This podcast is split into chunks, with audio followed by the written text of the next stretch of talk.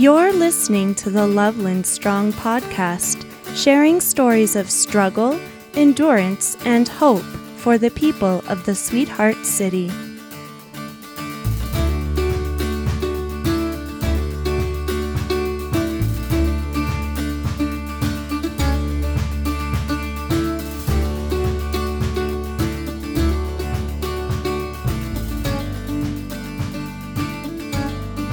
How's it going, Loveland? We made it back to the Loveland Strong podcast, where we share stories of struggle, endurance, and hope for the people of the Sweetheart City. My name is Bryson Lilly, and I've got a very timely interview for us today. It's the Wednesday before Thanksgiving, and goodness, looking outside, there's a lot to be thankful for. It's a stunningly clear and crisp day. No more smoke from the Cameron Peak fire, which has apparently been put out, and it seems like all is as it should be. Well, aside from the rising COVID rates and many people I know not having family get togethers tomorrow. But other than that, the things are pretty darn good. I know it's not that way for everyone, which we're going to hear in plain terms with our interviewee today. My guest that we'll have in a couple minutes is Glorie Magrum, the director of the House of Neighborly Service here in the Loveland area. It's our local nonprofit that specializes in giving out food, clothing, emergency services, and things of that nature.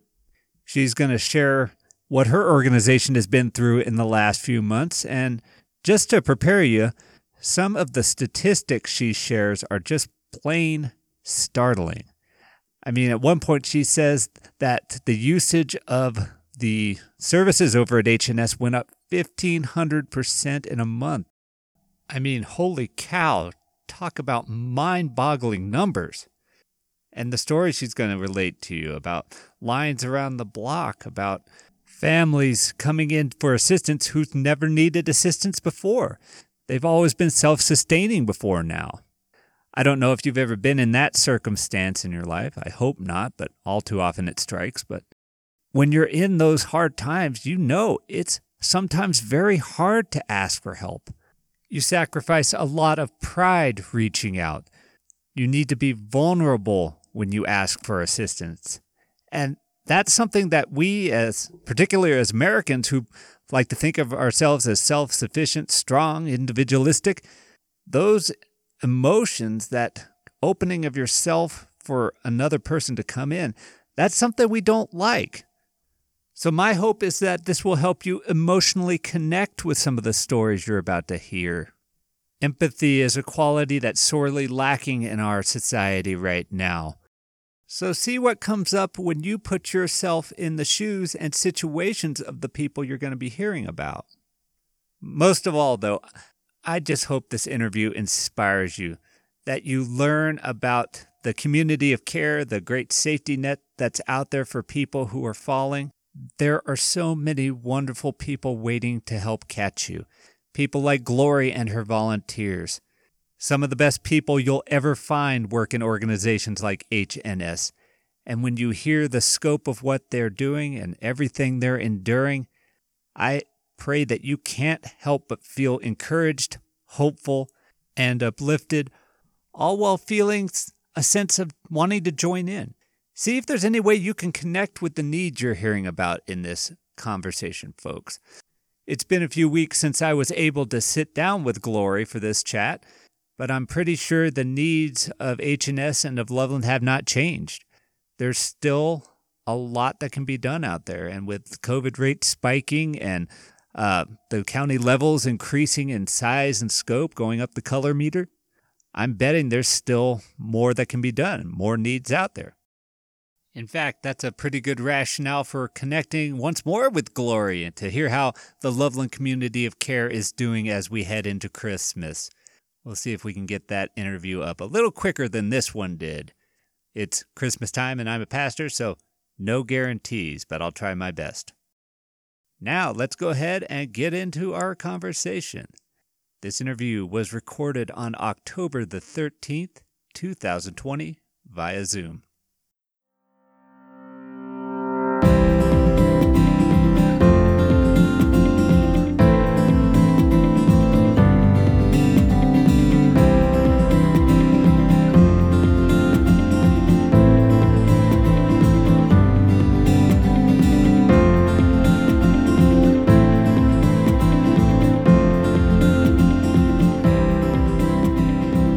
Have with me today Glorie Magrum of the House of Neighborly Service here in Loveland. Glorie, thank you for joining me on the podcast. It's a pleasure to be here. Thank you for asking me to join you. Please kind of introduce yourself, if you would. And uh, since House of Neighborly Service is such a vast organization, if you could kind of give an outline of what they do too, that would be helpful for some of our audience. Well, I have been the executive director at the House of Neighborly Service for 15 years, um, been with the organization for 20. And as many of you know, we were created 60 years ago, uh, come January, by our faith community. So the churches, um, which is typically where people go in times of need, um, 13 pastors came together and said, you know do we are we really making a difference? Um, i don't know what you're doing at your church to help people. And um, we don't know where who's using our resources. And so they had the vision to create um, one local place where they could refer people pool their resources. It would really be a very well defined way of serving and they could um, truly make the services in our community go farther by the accountability factor so I actually, um, my family's always been philanthropic. We've lived in this community since 1973, raised our children here. Um, we loved to uh, go out and serve at some of our nursing homes. My children have done service programs there. We did food drives through our churches. But it wasn't until I started volunteering at House of Neighborly Service in 2000 after my youngest went off to college that I really saw the depth of the services that happened through HNS. I knew that they provided food because we had donated food and I knew they provided clothing because we had donated clothing, but all of the other services and their education programs and their partnerships in the community, I really saw that this was a gift to the community and and I just have to applaud the vision of the pastors. I truly feel like every community could benefit from having a, a local place where they can just make this type of comprehensive referrals and then services provided. I'll echo a, a word of just wonder and wow about what HNS does. I've served in a few communities now as a pastor, and I don't think I've ever come across an organization quite as comprehensive as yours. I mean, each community has a group that kind of does uh, food and clothing, and yours, I, I, forget how many organizations are currently in your building. Isn't it like 16 or something like that? Uh, I forget. the original vision when we shared this with our community leaders was we hope to bring 12 nonprofits together. We now have 21 and we're just building out some more space to bring four more in. So uh, the vision just continues to grow. We do we've been in berthoud as well for 30 years but i've met with some other pastors from back east and there are two life centers going up in pennsylvania um, with this same model. So it's just a wonderful model of you know people services coming together to make it more accessible but then also we share the overhead which allows our dollars to go so much further. Yeah, and the coordination that's allowed. I mean, not only more efficient, but it's just you get all the one of my mentoring pastors would call it the bright-eyed, the passionate people in one place. And when that many bright-eyed people are in one place, you can't help but be a hub of innovation, change, and many good things. Yeah, yeah it's really wonderful. It's it's great to meet with a family. Um, i'll just use this as an example. It's not a real situation but somebody comes in for food and we're talking to them and we find out oh they're late in their utility bills. And then we find out that they're behind in their mortgage. And then as they might come in a second time and we hear that their child is struggling with school and oh well we've got speech and reading therapy here. Would you would that help? We've got tutoring volunteers. And so it just kind of you know the whole avenue of hope you think about offering someone hope that's in a desperate situation, one organization is not the answer to all. It, it's so powerful when people come in and they need that sort of hope. And you can say, What sort of hope do you need? Do you need housing help, food help, mm-hmm. clothing help, tutoring help? I mean, each one of the organizations that is under the HNS umbrella in your facility is a form of hope, and to be able to bring all that to bear, it is just a very powerful thing. Uh, kind of our tagline to the Life Center is Life Center Inspiring Hope. Mm. You know, it, it's just, it is remarkable. Much like when someone finds a church and they find a home and they find a church family, it just, instills this strength in, in them and in their family when they come here and their initial crisis is met but then there's so much more that we can do to help them remain stable and stay housed and and help them with their children which is always on the heart of a parent it's uh, it's a really a beautiful thing so you've wonderfully described kind of the broad reach that is HNS and love to hear a little bit more about how you fit into it. Uh, I heard you say that kind of this philanthropy background is in your family, in your genes, uh, uh, definitely part of who you are. So, w- where did that come from? Why are you so passionate about giving back to people? Hmm. Well, that's a good question. Well, my parents were minis- in the ministry. They were ministers. Um, 50 plus years pastoring a church. I grew up in uh, Southern California in a little community called Northridge, which is where John Elway is from, by the way. So we share that city. and um, so I, I think I saw from that perspective the the fact that I said earlier, when people are in need, they typically go to their local church, whether they're a member there or there's just an open door that seems to be sort of a refuge place for for individuals. So i always saw that there was just sort of this role that the faith community plays in meeting people's needs and then when we moved to colorado it was not on my radar at all it was more of uh, you know i had a career and then we started the family but then you're starting to look at your children and you want to raise your kids mm-hmm. to have that heart of compassion for people and so um, we began to work with our youth groups and school groups and started to sort of instill that giving back to people and serving people. And then from that, I think the awareness came of what resources were in our community. And truly, there's so many more now than there were even 20 years ago. But HNS was always one that we could partner with and do those food drives and those clothing drives. So when when I was looking for a place to volunteer, that was one of the first places on my radar. I started volunteering in the clothing room and uh, was just so impressed, as I still am today, with all that uh, our volunteers bring to our programs. They truly are the heart of HNS.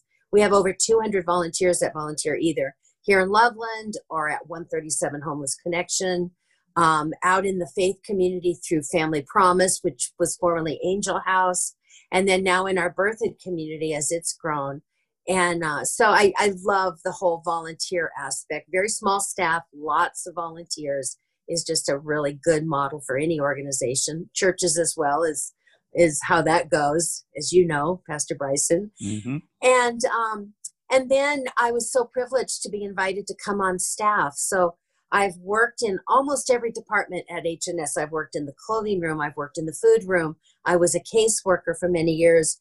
I was lead caseworker. I worked in the data management, bringing, you know, all the grants together. Then I became the assistant director and then finally I was asked to apply to be director and chosen and it has been it has been a privilege of my lifetime to serve here.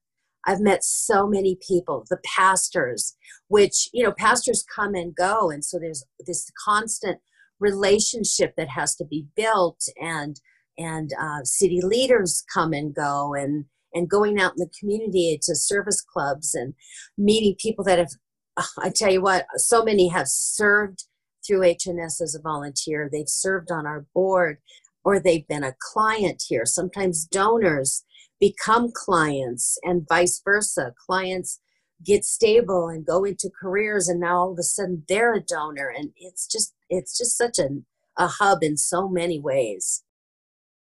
Uh, can you share what it's been like lately? How has that what are you seeing in the families who are coming in for help now? Uh, I, I, guess another way to phrase what I'm wondering is how is the COVID slash economic depression slash mm-hmm. racial unrest slash every issue we're going through. I mean, uh, yeah. I could keep listing them. How is that affecting the families who are coming in for assistance at HNS, and how how is it affecting you and your employees?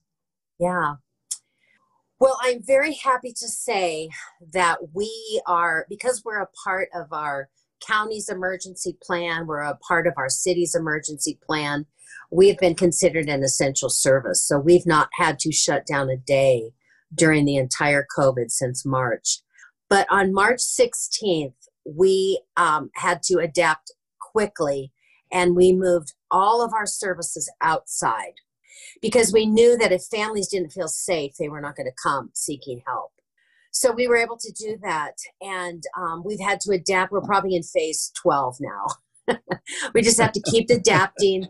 Our governor had put moratoriums, which means a hold on um, all of our utility vendors in the state on uh, re, uh, evictions from landlords. So we had a season from about mid March to the end of June where our main focus was food.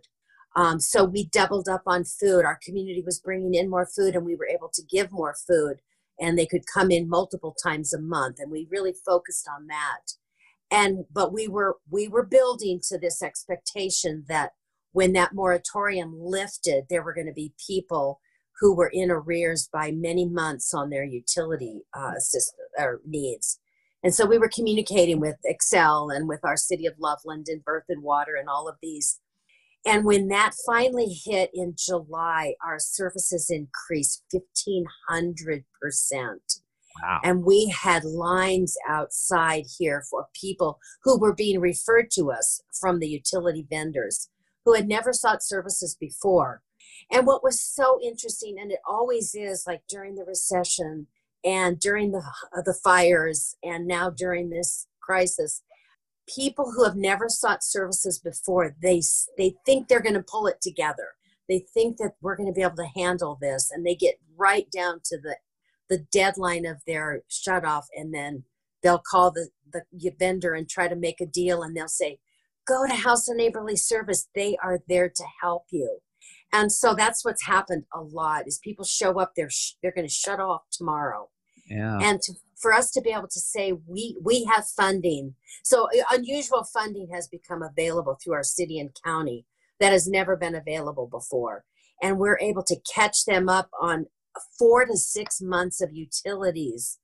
If they just walk out of here literally crying or jumping for joy and has that been a beautiful thing for us to be able to be a part of?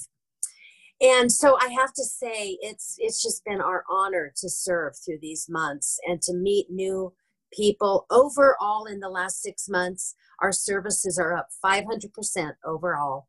Wow. and our numbers of people served is up about 64% so our staff is working hard. Um, march 16th we had to release all of our volunteers because we had no idea the waters we were heading into. Many of them are elderly, and we just said, we just need to release you to stay home. We got a few volunteers from the business community where they weren't able to work, and so we got some folks coming in. We used all of the precautions that we could, and um, now our some of our elderly are coming back a little bit at a time but when we let them all go, it just meant our staff had to ramp it up. They were working longer hours, um, but just joyfully doing so. So it's it's been, like I said uh, in our conversation earlier, it's been an experience we'll never forget. And I can't say that it has um, all been happy and joyful because it's it's heartbreaking to see what's happening in in our families, but I do say that it's been a joy for us to be able to serve. Having helped many people in crisis myself, I know when people come in and they are one day away from a, a utility shut off or several of the situations you described. I mean, the emotions of that are intense. And the way you described them, I mean, a 1500% increase in July and uh, all the increases across the board for your your services and your outreach. I mean, each one of those percents corresponds to a person with a story, with emotions that you had to dive headfirst in. And if there's one thing I've learned from doing stuff like that is the emotions they are bringing don't stay with them. It goes to you, and uh, you're affected by that, and it can be draining and hard. And uh, I, heard a little bit of what you've been saying, but how, how is that sort of emotional work over and over and ever increasing affecting your staff? Well, of course, you know that's nothing new for the staff. That's their that's what they do is all day long they visit with people who are struggling and in crisis. And I think there's always been this end of day thought that we need to come together as staff. We need to be positive on the inside. We need to be uh, supporting one another. You have you hear a sad story, share it with somebody. Go ahead and share it with a caseworker. I give you the freedom to take five minutes to talk about this and just encourage one another and i and i really think that's the only way whether you're a pastor because i know you hear the stories whether you're a doctor a police officer you work at the hospital i mean there is there has to be a point of release and saying mm-hmm. i cannot take this home you know with me i've got to leave it at the office and i think that's something that I, i'll have to say i think the prayer in the mornings is something that helps us there's no question that when you when you turn things over to God, it is going to help you leave it there. It's just something we know we cannot carry as a as a human being um, because we are not the answer to everybody's problem. We can do our part. We can all do our part, and that's what that's what a community is. Is that everybody's doing their little part, and we all do a little part, and it it creates like a safety net. It brings stability to a community to a family to a life it's it's that's the beautiful part about humanity i want to just validate and reinforce what you said here just about expressing grief expressing your hard emotions uh, when you are dealing with situations like this over and over our natural inclination is to say, well, I can carry this myself. I'm strong enough. I don't want to burden other people. But before you know it, uh, you are weighed down under giant emotional boulders and it, it becomes hard to move. So, what you're saying about finding ways to share that with other people and uh, probably the other ways that your employees are expressing that through um, through their rest, relaxation, through their hobbies. That is so critically important in a time like this because uh, we can't do it alone, as I said earlier, and we have to find ways to to let go of that weight, or else it'll break us. So, if I had to sum up where hope is in the world of HNS, I would say it's reminding people who feel like they are unhelpable, who are at the rock bottom. It's showing those people there are so many ways that you can improve, so many ways that you can go forward. All you need to do is ask. Yes. Yes, I would agree with that. Yeah. So, how do people in Loveland join into your hope?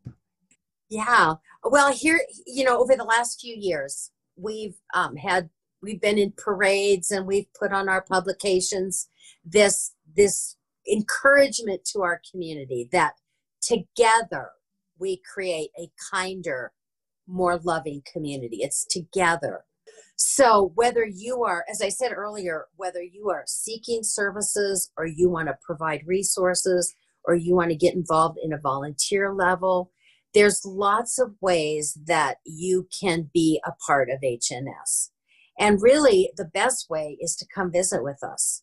If you have um, a need, just come visit with us. If you have time on your hands, come visit with us. We'll give you a tour. We'll show you all the many opportunities there are.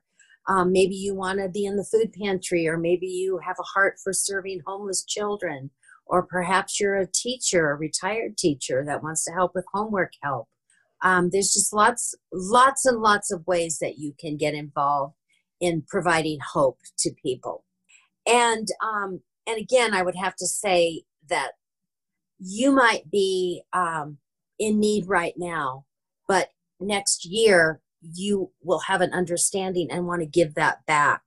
So we're just a conduit truly. We are we are just a conduit of neighbors serving one another of the faith community finding a safe path to reach people. Um, and and i think right now we all know somebody who's struggling every one of us knows somebody Amen. that's being impacted by the covid or the racial disruptions or the fears that we're seeing. Um, we all know somebody who's struggling with something. And so our part is to i would say number one be aware of the people around us. If we can offer that personal help let's do it. Sometimes it's not comfortable for you to offer help to a neighbor or a family member especially can be challenging. So referring them to either house of neighborly service or the food bank just get them in the door where they can start being supported and and helping with those immediate needs and wrapping around them this this hope that we're talking about. I think that's a, a that's something we can all do to bring hope to people there, there's a vulnerability in what you're saying there. We need to not be afraid to either offer help or to accept help. It's two sides of the same coin. Mm-hmm. Yeah. Well, you know, it was just really interesting. It wasn't until I came to House of Neighborly Service that I began to um, hear the terminology that nonprofits use. Like, I never heard people talk so much about single parenthood um, and I realized how many people in my life as I grew up were single parents, and I wasn't aware of the challenges. So that's another thing that we really love about our like our partnership with the school district. We have uh, classrooms that will come and visit House of Neighborly Service, uh, and and they'll like High Plains Elementary spent a whole day with us the last two years, and we talk about you know there are there could possibly be a child sitting right next to you in your classroom. Mm. you may never know that they're homeless. And that's why kindness is so important um, for us to instill in our children is because kiddos in in these households are are you know out in the community. And and we just want to instill that awareness in in our own kids that from early age that we can be aware of other people's needs so I, I love that about again i love that about um, our relationships with the community is that that we um, we can start at a young age and and all the way up through the elderly whether we're serving or whether we are the served we're all in this together and and we're community. There's so much what you just said that i love right there. I mean it's it's about being honest with each other and in addition to being vulnerable uh, not having shame in where we're at in life. If we're in a hard patch, we're in a hard patch. It's okay to admit that. And uh, ex- having kids come in and understand that from a young age and learn not to judge people who may be in tougher life circumstances, there is immense mm. power and immense benefit in that, I would imagine. So, wow. yeah, it's so but, cool to see these kids that all of a sudden the light bulb goes on. And then perhaps on their next birthday party, they're calling us and they're saying, um, my child has just said instead of gifts, they want us to do a food drive for House of Neighborly Service, and they do. They take pictures and they bring it in, and it's it's like it's just a mind shift from oh I want want want to I want to help help help. It's just mm. amazing. It's amazing the people who can become the biggest helpers in a congregation in an organization like HNS they can often be the ones you'd least suspect mm-hmm. uh, the mm-hmm. youngest kids the oldest members uh, wow. when you apply your creativity and uh, your talents and abilities towards helping other people it's amazing what we can come up with yes and you know i would have to say every single person that gives to house of neighborly service whether it's a child that gives one bag of groceries or it's a person that writes a big check or it's that it's that so many precious uh, elderly who who write us a small check, but it comes in every month with an encouraging word. Every one of those is so valuable, and again, it's just all of us doing our part, whatever capacity we have. It's it's so precious. So I got a couple more questions for you. The first is kind of making what we're talking about here uh, practical. Since Hope is joining together and joining in the work, what are the most practical ways that people can help you hope right now? What are some of the programs that need the most attention, I guess you could say? Sure, yeah. Well, we've got a couple of uh, questions before us. So we're, you know, we're working with, you mentioned you had Chief Ticer on recently. Um, there's some concern that as we head into winter, we and depending on what happens with COVID, uh, we could sh- see a shortage on food hmm. uh, again in the stores. So we've been asked, can we try to uh, reserve some of our food? And our reply is that's going to be a little bit hard because the families that are not every family that gets food from us every month is coming back for that second one. We we really looked at this carefully, about 15% of our regular um, people who take advantage of our food program are coming back for the second food basket, but the ones that are truly need it. Hmm. Um, and so we hate to eliminate that. And I think there's been a little bit of um, waning on the enthusiasm of food donations um, as we're kind of getting through summer. So food is an ongoing need, and we really see that that is going to be need, being a need through the winter and especially through the holidays. And then also another challenge for us has been our Family Promise Angel House program.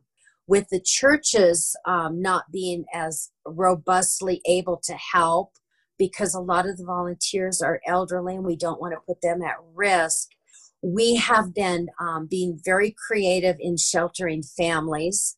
We've received some funds from some of our local faith partners, but we have a campaign on our on our Facebook page, our website. I mean, um, where families can say we'll pay for one night at a motel for a, a homeless family, and so we're adding up those nights as winter comes in so that's another way. If you have a heart for homeless families, um, you could go on our website and say, I'm going to buy a night.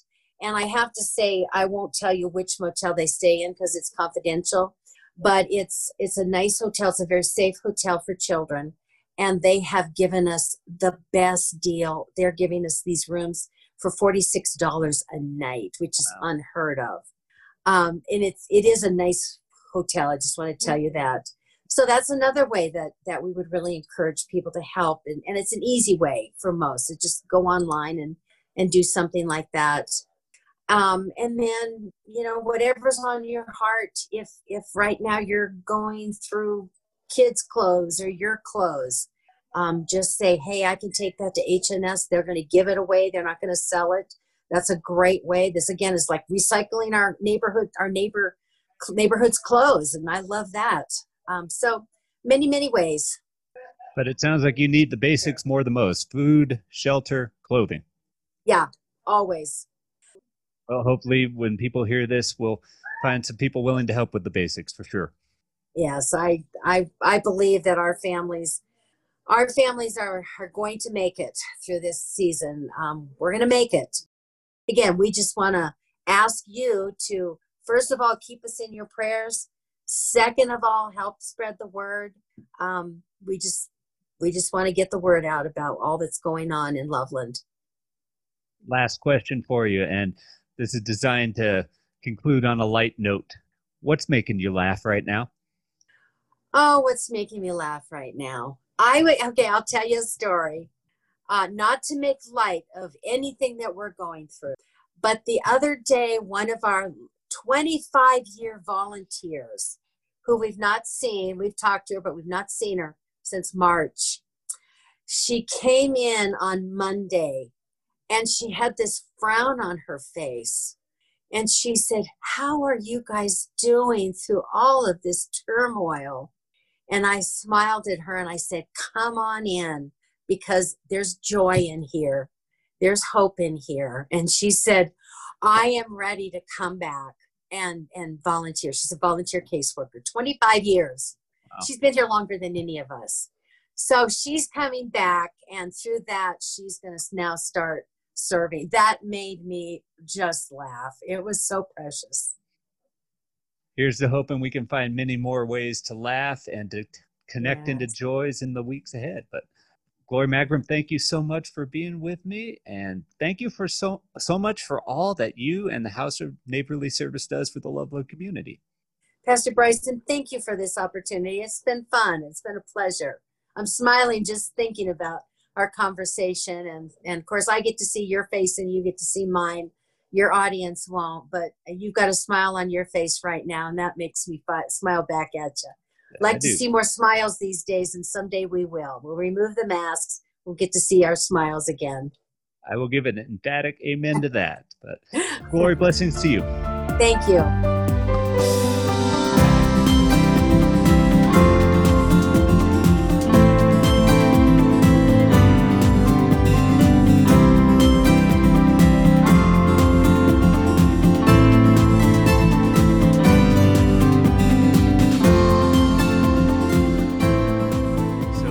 Have any of those basics lying around your home, folks?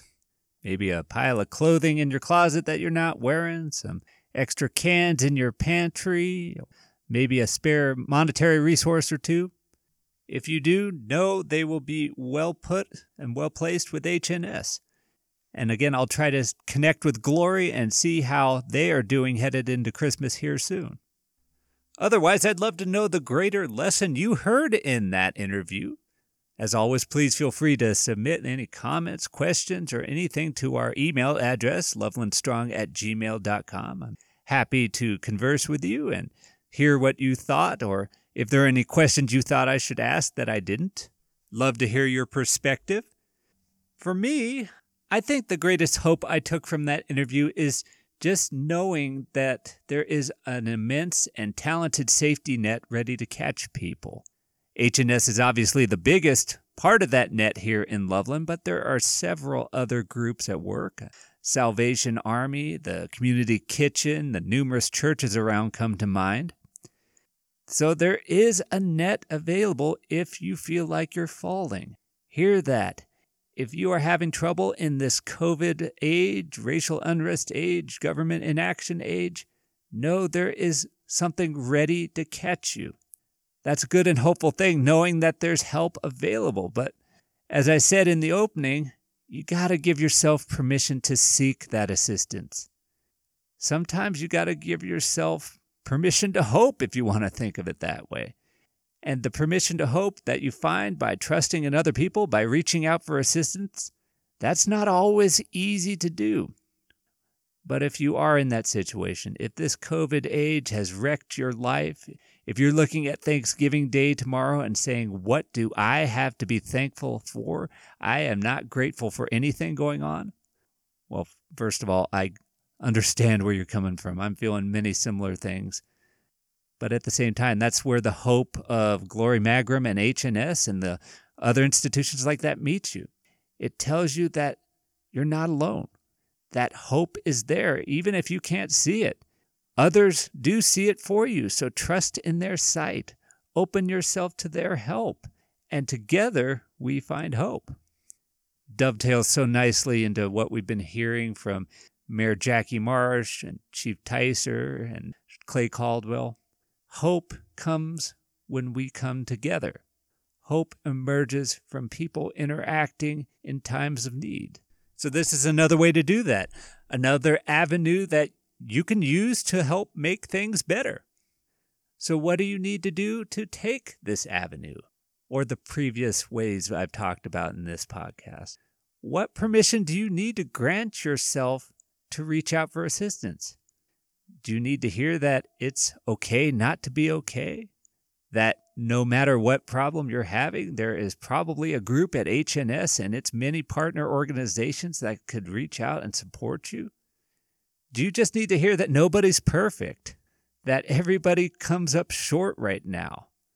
Whatever you need to hear, friends, hear it now. Nobody is in a good way right now. Even the people who are getting through better than others could no doubt share many difficulties they've gone through. I heard it put this way a couple weeks ago, and I don't know if I've shared it in this podcast or not, but we may not be in the same boat, but we are definitely all in the same storm.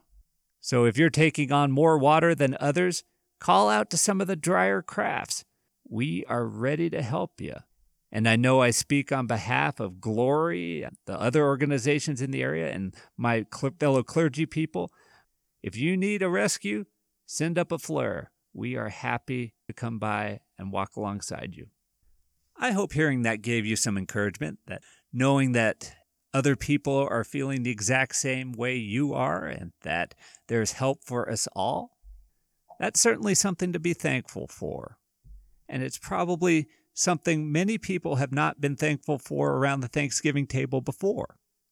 That in turn brings me to my last hope for this episode for you all as we head into the holiday tomorrow. I hope that as you experience this Thanksgiving unlike any other, as your traditions are regretfully peeled away, as the people you love may not be able to be present, I pray that in that absence you will see what matters even more that the love you do share with people who may be on a screen instead of in person. That the smaller feast you have, even though it doesn't have grandma's famous sweet potatoes on it, it will still nourish you. It'll still fill you to the brim. And if it's cooked by a member of your family, it's still a sign of their love for you. May whatever lesson that's revealed to you tomorrow and in the holiday days ahead be a source of great encouragement and hope for you, my friends. And once again, know if you just can't see it, that hope is still out there, which leads to my traditional closing message. Look for the hopers, friends. They're everywhere, sometimes in the most unlikely places. HNS is a likely but hard place to go to sometimes, but go there and you will find inspiration, you will find support, you will find what you need. It's like that in many different locations, many different people and places. So be looking for it, grab it when that hope appears, and tear into that hope like you're going to tear into one of those turkey drumsticks tomorrow. And please pass some mashed potatoes. Have a good holiday, friends. Many blessings to you. We'll see you next time when I talk to Thompson School District Superintendent Marc Schaefer. Until then, the Loveland Strong podcast is done in association with Trinity United Methodist Church of Loveland, Colorado. For any questions or feedback, please email us at lovelandstrong at gmail.com. Thank you so much for being with us. See you next time.